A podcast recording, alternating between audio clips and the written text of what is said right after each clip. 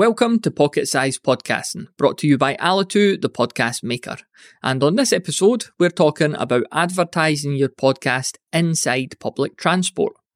You know, when you're sitting on the bus, train, or tube trying your best to avoid eye contact with anyone, you always find yourself looking at those wee ads above the windows for like weird hair tonics and hemorrhoid cream. Or is that just me? In any case, people do see these ads every single day. A lot of people, usually. So imagine an ad for your podcast up there beside them. As an aside, this would be the perfect place to use a QR code too. So next time you're on public transport, just take a closer look at these existing ads to see which agency is running them, and then get in touch with them to ask about pricing options. The only downside here is that your fellow travellers will think you're making a note of that hemorrhoid cream for your shopping list. But you win some, you lose some.